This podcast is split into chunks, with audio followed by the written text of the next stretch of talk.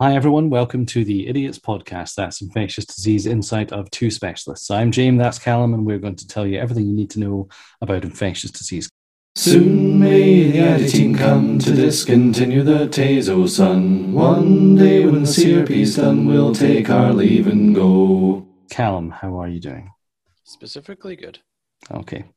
Well, let's specifically get into it. What are we doing this week?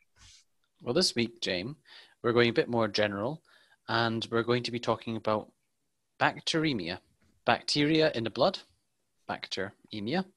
Nice and simple. And we're going to talk through this a bit of a structure. So, first, we're going to talk about definitions. So, the definition of bacteremia, and also touch on some other definitions such as septicemia, bloodstream infection. Then, we're going to talk a little bit about how bacteremia occurs, what the process is that pathogens go through in order to get into the blood specifically looking at bacteria, but touching on other bloodstream infections.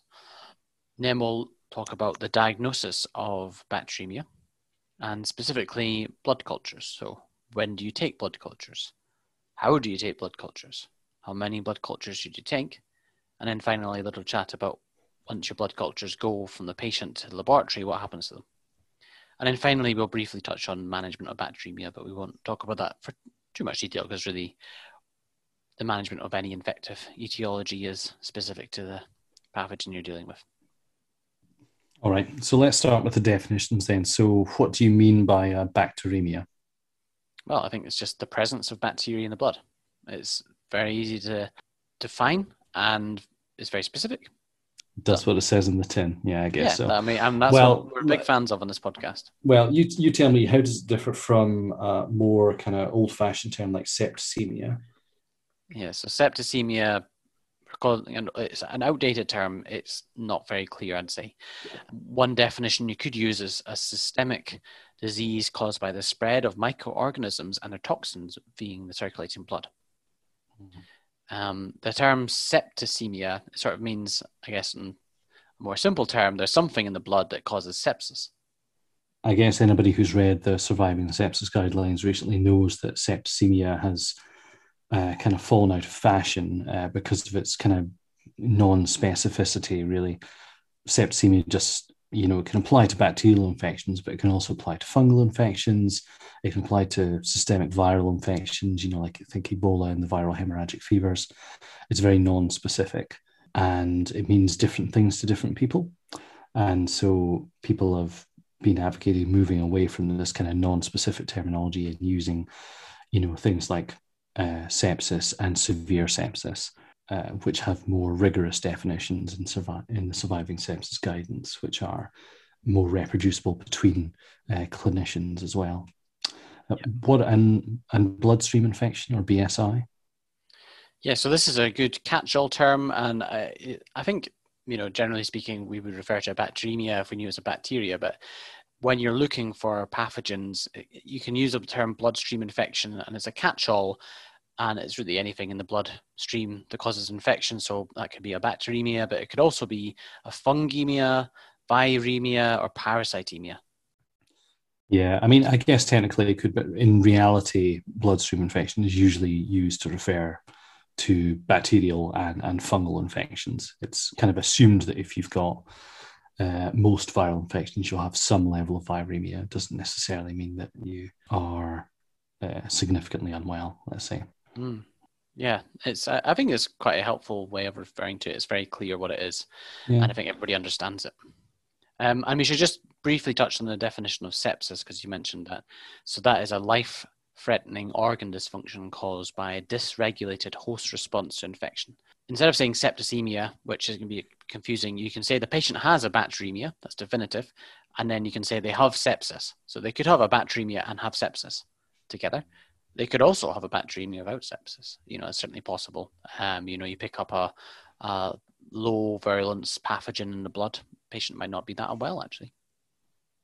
Yeah, uh, I suppose the classic example would be a um, coagulase negative staph, um, although they're they they tend not to reflect true bloodstream infections, do they? They're usually skin contamination. Yeah, but if you did have, say, a infective endocarditis, coagulase negative staph, you find it in the blood. Patients often it maybe it's quite indolent, so it comes on slowly over a long period of time.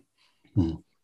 So I think that's all we need to talk about definitions. The only other thing that I uh, thought was interesting was to just mention that sepsis isn't uh, a medical term and it comes from the Greek word sepsin, uh, which means to make putrid. Mm, which I didn't know. There we go. So, why is it important? Why do I care if my blood cultures uh, turns up positive for the same organism that I've grown in an abscess or that I think is infecting somebody's lung? Well, it's a uh, a marker, let's say, of, of worsening severity. So if you've got localized infection somewhere in the body, that's one thing. Affecting one organ system or even two organ systems, that's that's one thing. But when you get organisms in the bloodstream, it implies a failure of local control. And that then means that the organism is overwhelming your local immune response uh, but also that has the opportunity to now spread to other parts of the body and cause disseminated infection. And so this is why infection specialists are so uh, obsessed with with identifying and treating bloodstream infections in general, and we're focusing on bacteremias here in particular. So, Callum, now you're going to tell us a little bit about how you become bacteremic, the, the sort of um, pathogenesis of bacteremias. Yeah, I think it's useful to just think through the bacteria's journey from outside of the body or potentially inside the body to the state where it's causing infection in the blood, and then what the purpose of that is briefly as well. So essentially, you've got a pathogen or a potential pathogen. Um, so some organisms that are part of our normal flora, um, so living in the gut, can become pathogenic given the right circumstance somewhere outside of the sterile compartments of the body. So whether that's the air or the patient's skin or their gut, they find a way to enter into the body. Um, so that's through some sort of body surface, whether that's the skin or mucous membranes or the epithelium of the lung, the gut, uh, the reproductive tract.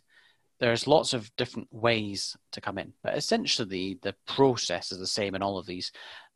They either enter through one of these uh, barriers directly through normal tissue, usually by exploiting some part of their surveillance factors, or take advantage of circumstance. So, say there's trauma, you know, you've got a cut in your skin, you've got an ulcer in your mouth. Yeah, or, or uh, another pathogen has created a route of entry. Mm, so, the yeah. classic example would be flu. Influenza causes this kind of necrotizing pneumonitis, which weakens the the lung epithelium, and then that uh, allows other bacterial pathogens, classically Staph aureus, to invade and cause this kind of necrotizing uh, pneumonia too. Hmm. Yeah, that's that's a really good point. Actually, the sort of synergy sometimes between pathogens. Mm. Uh, so they disrupt this this epithelium and uh, enter into the tissue initially, and there they'll encounter a lot of parts of the immune system. So part of the immune response is really just the, the barrier that they've entered through. Getting through that, there's parts of the innate immune system. So it's just stuff that's always on, first response. And that's things like antimicrobial substances. So things like antibodies, complement, things that are immediately available. Uh, there'll also be cellular immunity, things like macrophages in the tissue. These are often um, as histiocytes. And then there's other physical barriers within tissue, so things like gel matrix. So the, the, the structure of tissue is such that it stops our. Or another one would be like fascial layers. Um, so if you've got a sort of deep fascia, that can sometimes stop the spread of infection. Yeah, uh, and then all these tissues are also a, a surveillance system of of antigen presenting cells. So these are cells that have the ability to digest alien proteins and present them to the rest of the immune systems. The classic ones are examples would be uh, Langerhans cells, which are a subset of dendritic cells that live in the uh, in cell tissues. But macrophages themselves are antigen-presenting cells uh, as well, and that's part of the reason that most tissues have tissue macrophages at some point. So the lungs got type two pneumocytes, the liver's got Kupffer cells. They're they're kind of everywhere, and part of their their job is not just hunting and destroying pathogens that invade, but also alerting the rest of the immune system to uh, to the invasion. Mm. So, you know, there's quite a formidable defense system in tissue. And usually, if you've got a local infection, so say cellulitis, the bacteria try to overcome this by just replicating really quickly. Mm. Uh, and this can allow them to sort of set up a state of infection. Um, if the um, immune defenses fail in the tissue, um, either because the pathogen overwhelms them or because they find ways to evade the immune response, the next step, generally speaking, will be to move into the lymphatic systems. Now, this is part of the immune defense as well, in terms of the lymphatic system, really, there is to clear out waste product and get fluid away from tissues, but also to convey any sort of alien proteins, as James puts it, to lymph nodes, which uh, contain large numbers of phagocytic cells and other immunologic defenses. So that's part of the immune response. And from entering the lymph node, if the pathogen again manages to get past this defense, they can then invade into the blood. The alternative is that the organism can straight from the tissue go into capillaries and uh, use that to get into the blood. There's lots of different routes to getting from tissue to blood, uh, but generally that's the path that microorganisms are going to take. There's some exceptions, so thinking about you know certain insect bites. So uh, malaria is not a, a, bacteria, but it's you know a, a, certainly a parasite, and that would cause a parasitemia generally by being injected uh, into a capillary and um, making its way through the blood that way. Mm. So the route into the blood is is varied, but it generally involves getting past some stage of the immune system.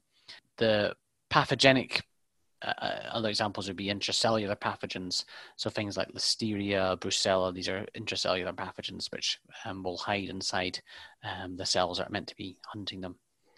Um, other things to think about with with bacteremia as well is that um, although we're talking mainly about pathogenic bacteria, there can also be transient bacteremia. This is common. So we know that when you, for example, brush your teeth, that causes small amounts of trauma around the teeth and the gums, and this can lead to normal bacteria living in the oral flora uh, getting into the blood. And usually it's just filtered out in the uh, spleen and liver, mainly uh, by macrophages, which form part of what is called previously the reticuloendothelial system or the mononuclear phagocyte system. And this just refers to all those specialized cells around the body, which James mentioned a couple of earlier on, uh, which are involved in recognizing and destroying pathogens. Yeah. Um, some organisms are, are quite interesting in terms of they've adapted specifically to use this part of our immune response. So Salmonella typhi, or uh, ty- the organism that causes typhoid, uh, it's a good example of an organism that in, sort of invades the body through the gut and then causes infection within the reticuloendothelial system, and from there mm. causes a secondary uh, bacteremia, uh, again spreading around. Um, once the organism, the bacteria, has got into the blood, um, a lot of these bacteria will then invade uh, a secondary organ. So the reason or exactly how they do this is unclear, whether it's specific to do with local factors or there's inflammation at the site which causes lower blood flow or whether there's particular sort of signaling goes on that causes the bacteria to go there. Not clear why, but uh, oftentimes this is to do with how the bacteria spread, mainly viruses as an example, following on from a systemic infection rabies uh, spreads from the neurological uh, tissue in the brain into the salivary glands, and that's how it spread is through the bite of uh, of one mammal to another. So you know, once they've had this sort of second, this sort of bloodstream secondary uh, uh, infection phase, they often go into a tissue which allows them to spread. Uh, I've got another example. So leptospirosis yeah. that uh, is in the blood, and then it spreads it goes into the kidneys and comes out through the urine, and um, that's how it spread through mm. many mammals, is uh, particularly rodents uh, through urine. So again, it's you know, it's the, the purpose from the pathogen's perspective of being in the blood is sometimes to get to another part of the body so that it can then spread. Uh, and other times mm. it's you know where it's more of a um, opportunistic uh, bacteremia. So the, a good example would be E. coli bacteremia, which is very common, you know, spreading from the gut um, or somewhere in the abdomen, it gets into the blood. It's not that's not following a sort of set purpose. It's more by accident that's happened. You know, there's there's also obviously when we're talking about bacteremia, there's a, a range of modes of entry to the blood, a range of uh, essentially whether it's purposeful or accidental on the organism's behalf. Uh, some of the time that is to leave the body, and sometimes it's just patient's very unwell. Uh, let's talk about diagnosis now, though. For bloodstream infection, I think it should be fairly obvious you need to take a blood culture. That's the diagnostic test of choice. I think most people listening will have seen these. These are the large bottles which already have some fluid in them. That's a kind of a nutrient broth, uh, is my understanding, that will keep the cells alive. And you uh, add to that uh, usually about 10 mils uh, of blood to each tube. There's one for aerobic uh, organisms and there's one for anaerobic organisms. And then you send off to the lab and they will be placed in an incubator. And I'll just tell you a little bit about what happens when the blood culture bottle gets to the lab. So they they put them in, in an incubator, and there's uh, it's kind of a, a, big rack with with hundreds of kind of cylindrical holes, and uh, each tube is shoved into a, uh, one of these holes. And at the end of it, there's a laser that's kind of looking for a color change of a, a disc that's been placed at the bottom, the uh, blood culture bottle. So if you look at the underside, it's got this kind of odd color to it. Now that changes uh, color when there's excessive amounts of carbon dioxide in the tube. And that implies that something is growing, using up all the oxygen, and producing CO2. So when that changes color, the incubator's uh, laser will, will detect that and it will flag it up as positive. And then the lab technicians will, will take it, get a little sample of the of blood out of the tube, uh, put it under a microscope and see if they can uh, see any organisms. And that's when you do your microscopy. They'll then continue to, they'll take another sample, uh, put it on an agar plate, and then incubate it and see if they can grow the organism. Uh, and that'll take another day. And if they do grow it, they'll then be able to identify it and then run another antibiogram. That will take another day.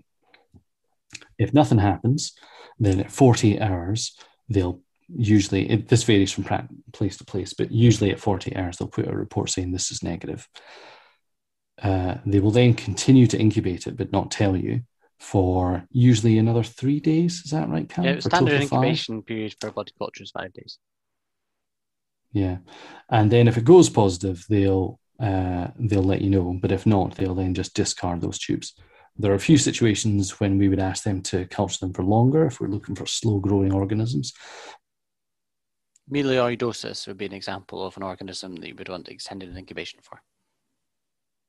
Yeah, Burkholderia pseudomallei. In fact, when I was working in the Northern Territory, where there's a lot of melioidosis, um, blood culture bottles were incubated as standard, I think, for 10 days, mm. if I remember correctly. Let's talk about false positives, though, because there are other reasons why your blood culture might flag positive. And I think it's important that uh, infection clinicians know about that. So, the commonest reason I would say is that the patient has a high white cell count when mm. the blood culture is taken. You're taking it for a reason. Patient's probably septic and their white cell count is raised. You can't do much about that, but the white blood cells will consume oxygen and produce CO2 the same as uh, bacteria, probably to a lesser extent, uh, but that will nonetheless trigger a color change and, and cause the tube to flag up. The lab techs will then uh, do the microscopy and find nothing and will then report it as no organism seen, then put it back in and incubate it for a bit more. Uh, but then the other reason, then these reasons will compound and interact, is if you've overfilled the tube. So I'm guilty of doing this when I was uh, when I was younger. I basically assumed that more blood was better uh, for you know detecting the organism. So I would shove as much blood into the tubes uh, as I could. And even when I didn't do that, the, the way that I got the blood in was I would, you know, get my syringe and I would stick it in the top and I would just wait for the vacuum to pull out as much blood as I felt the tube wanted. And this may be a mistake because actually the way that the companies work is they actually put a 12 mil vacuum in the tubes so that if you do that, you'll automatically take a couple of mils more than you should be putting into them. Um, so uh, that again, because there will be more white blood cells which will be uh, respiring uh, in the in the tube, will make it more likely that you will trigger a false positive. Yeah. Uh, so we worry a lot about underfilling, don't we? Because you know underfilling will lead to reduced yield, but similarly, overfilling can be an issue as well. Although I don't think it's as much of an issue. So yeah, false positive blood cultures, and then I guess not really false positive, but other reasons why you might get a blood culture that's positive with nothing seen on the gram stain would generally be things like candidemia is certainly a possibility. Candida uh, can cause a blood culture to go positive, and uh, they're quite hard to see in grams. Uh, Campylobacter, mm. that'd be another one. So they're they don't stain very well in gram staining, so they can sometimes be difficult to make out. Uh, mycobacterial infection, particularly taken from a line, and there's maybe a, a fast-growing atypical mycobacteria there. You know, tuberculosis if the the patient had um, uh, miliary TB would be a possibility. Um, so there's lots of reasons, but that, you know that's the process that the blood cultures go once they get to the laboratory. It does take a wee bit of time. Um, I guess in the future there's going to be hmm. improvements mm. to that process. Hopefully we'll be able to get identifications quicker, potentially with direct uh, MALDI-TOF on blood culture or PCR. And some site centers are already doing that. So, you know, watch this space. I think blood culture diagnostics is going to improve um, over the next 10 years. So yeah. I think that's the journey into the laboratory and a little bit about false negatives. So the next thing I want to talk about was when should we take blood cultures? And by this, I mean which patients and at what time. I think there's a lot of hearsay and uh, culture around this, uh, but I'm not sure it's really based on any evidence. And also, I'd say a lot of time people who should get blood cultures don't get them. I'm surprised sometimes when I'm being uh, asked for advice how many people have come in, they've been sick, and they've uh, not had uh, any microbiological investigations taken, let mm. alone a blood culture. And by the time that they're uh, chatting to us because they don't know what's going on, the patient's been on antibiotics for 48 hours. And uh, the chances of getting a, a, positive yield, even if the patient is bacteremic, when they're on antimicrobials that target the organism is, is virtually zero. Anyway, yeah, let's let's chat about um, when to take. So, if you suspect bacterial infection as the cause of the patient's presentation, you should take blood cultures at that point, preferably before you give antibiotics. So that's not just people that are uh, have septic shock or look unwell, or even those that have a fever. That's anybody that looks like they're bacterial infected. Patients don't read the textbooks. They don't know that they're meant to mount a fever and look poorly when they're bacteremic. Um, some patients are immunocompromised. Our patients are all getting older, and old people tend not to mount as uh, as high a fever uh, and their their signs of sepsis tend to be much more subtle than in younger people. Certainly, if they are febrile, yeah, you should take some blood cultures, but don't let their not being febrile uh, be a reason not to. If you suspect that bacterial infection could be causing uh, their and presentation, I think it comes back to what you were saying earlier on about why do we want to know if something's bacteremic, and you were talking about, you know, the severity of illness, but it's also in these complex patients where people aren't getting better from an infection. You, you want to, with any microbiological test, you want to find the organism not only because it will give you a lot of detail about the natural history of that infection. So if you get Staph aureus bacteremia, which we've talked about before, you know what that's going to cause. You know the complications you're going to see. You know the you know the duration of therapy you need to give to prevent relapse.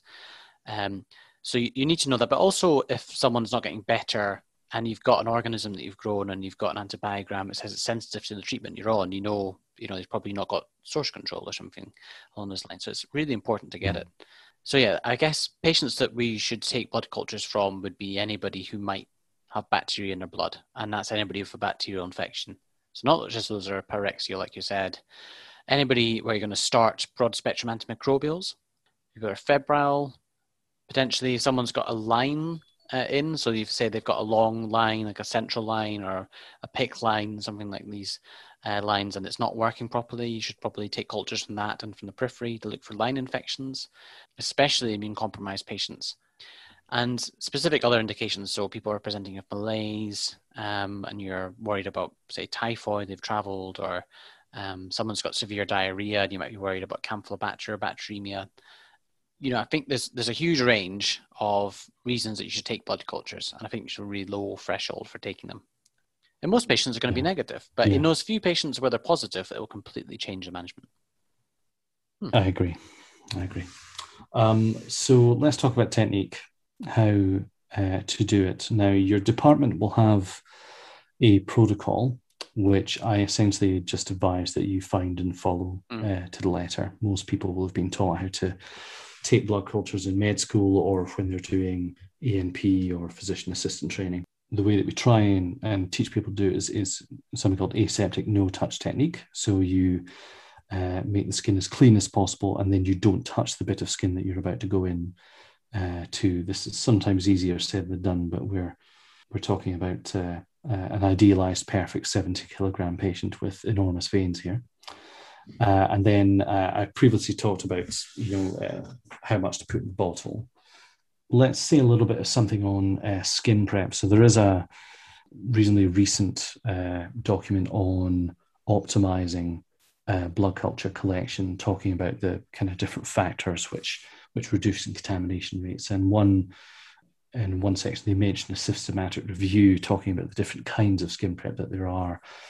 Adding alcohol to iodine is more effective than uh, povidone iodine alone.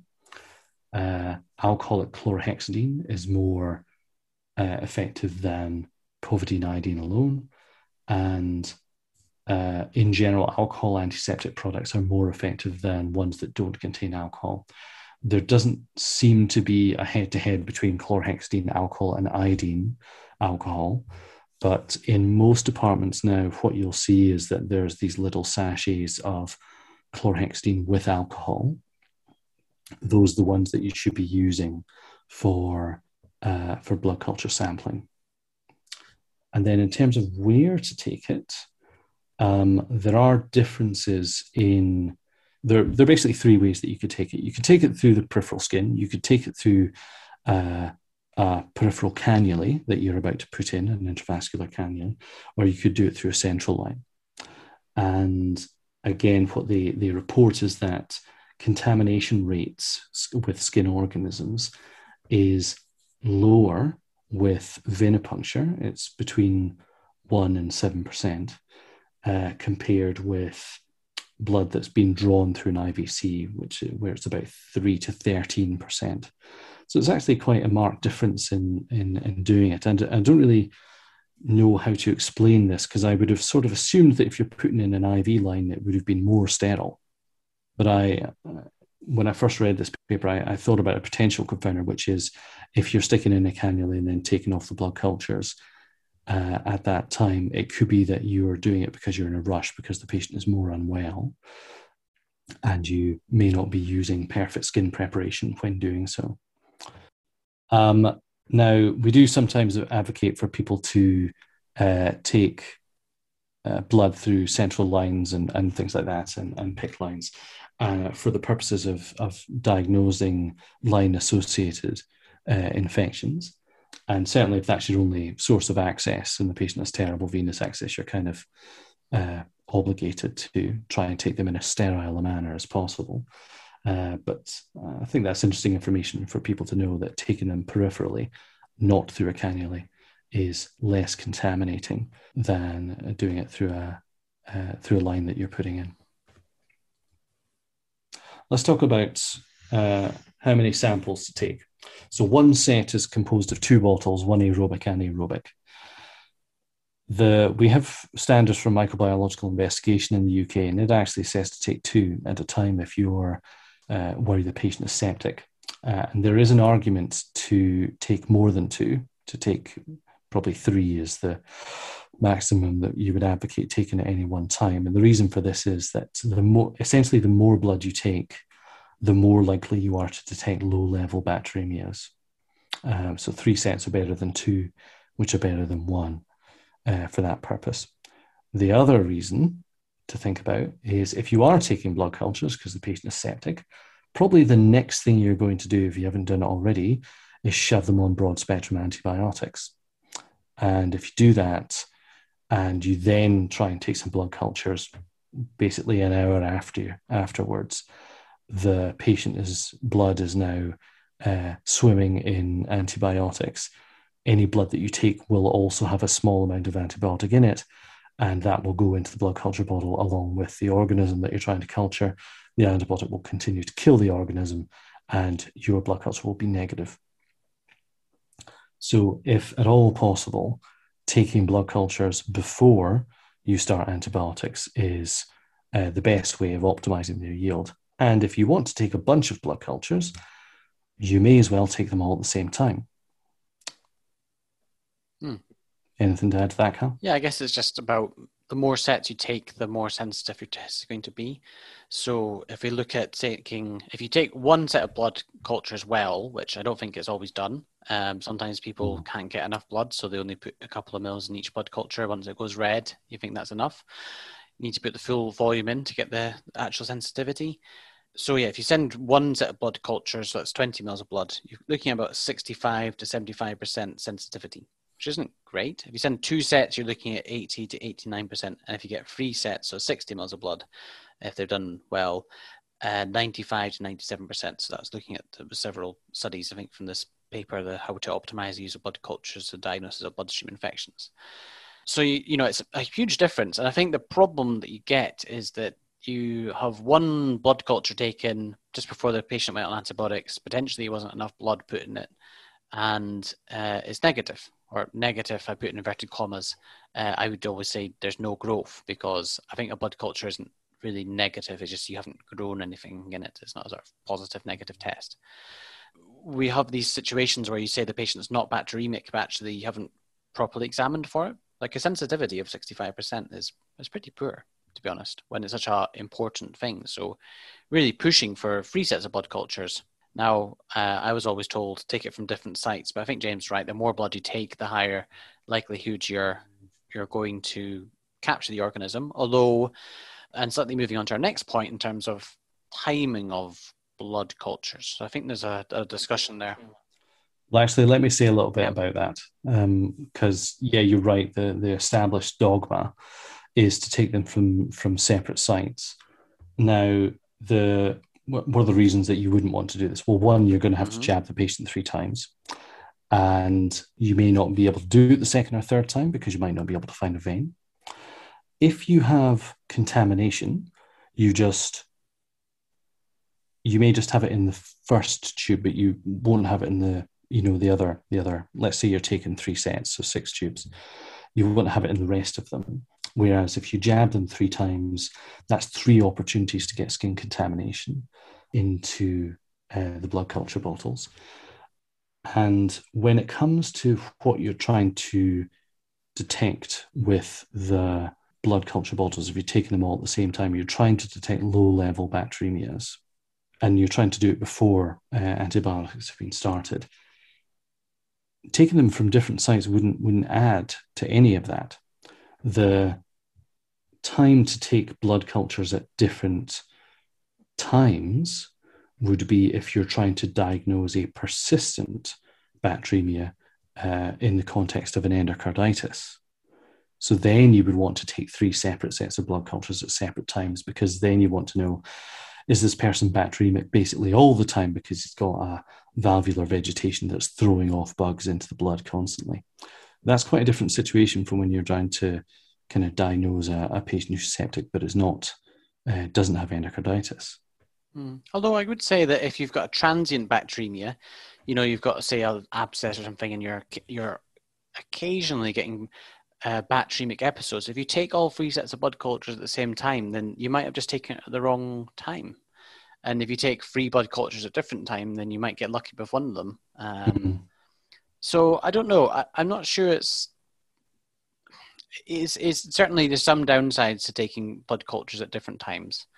If you're really hunting hard for that bacteremia, which could be transient and could be potentially low level and difficult to find, um, then taking it three different times has some benefits, but obviously higher risk of contamination. And one of the other questions, and this you see there in the note a lot, is further blood cultures when pyrexia. I know this is this is a favourite, uh, a pet peeve of yours, isn't it, Cal? Further blood cultures. if pyrexia, you, it's over and over again, you know, and um, I read a really interesting paper from the it's from the 60s or something, and they they'd done some animal studies and looked at the type they'd taken sort of serial blood cultures over you know hour intervals and done a sort of deliberate introduced a bacteremia and compared this to fever spikes and so on. Um, and obviously, it's not real world data, but what they showed was that the, the ideal time to take a blood culture was 30 minutes before the development of a fever. Now, I think that's not very useful advice for me to give someone to say 30 minutes before the patient has a fever, take a blood culture because nobody can predict that. But I think the point is it doesn't. You, you shouldn't take it at the time that has a fever, or, or rather, it doesn't matter. So when people looked at this in the real world and looked at whether samples were taken, you know, before, during the fever, after the fever, blah blah blah, doesn't matter as long as they were taken. Um, the, t- the exact timing doesn't make um, any difference. So the important thing is you're taking them. Um, so you don't need to wait for the fever. Just go on and take the blood cultures, um, and then you'll get the diagnosis quicker. Potentially, you can treat them quicker. Yeah, I agree. And I guess the other thing that happens quite a lot is sometimes blood cultures aren't going to help. So I think the example would be you've got a patient who's unwell, they're spiking fevers, they're on broad spectrum antimicrobials, they've already had, say, six sets of blood cultures, and the plan day after day is take more blood cultures. And I think that's there's some there's a point you get to where more blood cultures aren't necessarily going to help, and you need to be thinking a bit more outside the box. Yeah, that's true. And I guess there's two situations where that happens. One is that you've um, it's not an infection, and yep. bacteremia is not a feature, and it's something else, and you need to go and look for some other kind of inflammatory condition. And the other thing is it's not an easy to culture organism. So the example that you would learn in med school would be the HACEK organisms which cause endocarditis are they're difficult to culture and require prolonged incubation. Some of them require special uh, special plates uh, in order to grow them up. Or a recent case that we were dealing with, uh, somebody who the team were pretty sure he had uh, endocarditis, and he did, and they had the vegetation, and he had 21 blood cultures taken inside 72 hours all of which were always negative because he had he had a mold endocarditis. It was a an unusual mold. It wasn't aspergillus. It wasn't Xylella. It was something else, and uh, he died. But the way that this organism uh, grew, it doesn't. It didn't grow in in kind of a cellular fashion. It was it was growing as a as a mold. So it had a mycelial uh, network so it won't grow in fluid. So it won't. So it won't grow in fluid. Chunks of it will break off and throw themselves off into the lungs and cause, you know, emboli, and they'll throw off into the brain and cause strokes. But they won't. They won't grow in blood. Uh, and so those situations where you think that there is an infection, but you're not able to culture anything, that, that's again where infection specialists should be coming along to assist.